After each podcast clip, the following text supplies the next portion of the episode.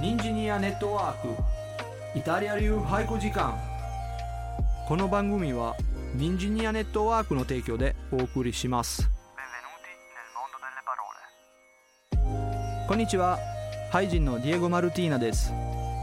俳句を通して日本の素晴らしい言葉や文化に注目するこの番組3月に入りましたね。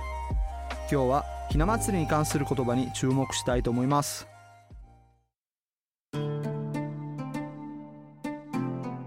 1年に5回ある節句の中でも3月の節句は女の子の成長と幸福を願う大切な日です。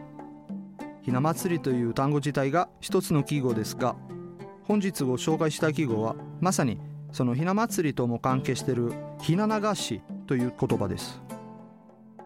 ひな流しとはひな祭りの元になったと言われる厄払いの行事です。本来3月3日の夕方に紙などで作った人形に自分の毛刈りを託して川や海に流した習慣です。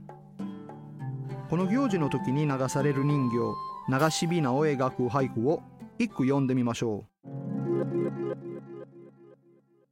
流しびなとはいえ降りてなおかずある。流しびな。とはいえ降りてなおかずある。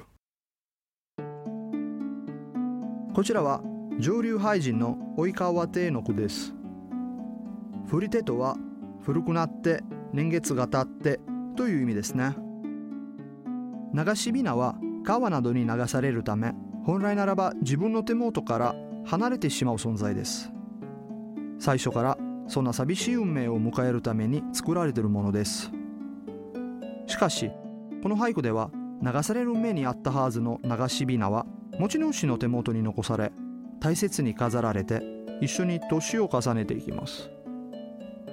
流されて消滅する運命だったひな人形を救った持ち主の優しい心が描かれているように思います。持ち主と一緒にいられていつまでも幸せな流しびな。このハッピーエンドはまるで童話のような醍醐味もありますね。古代日本から続くひな流し。ここから生まれた心温まる17文字のドラマを今回はご紹介しました。ディエゴ・マルティナでした。チャオ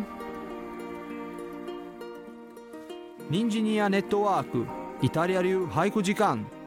この番組はニンジニアネットワークの提供でお送りしました。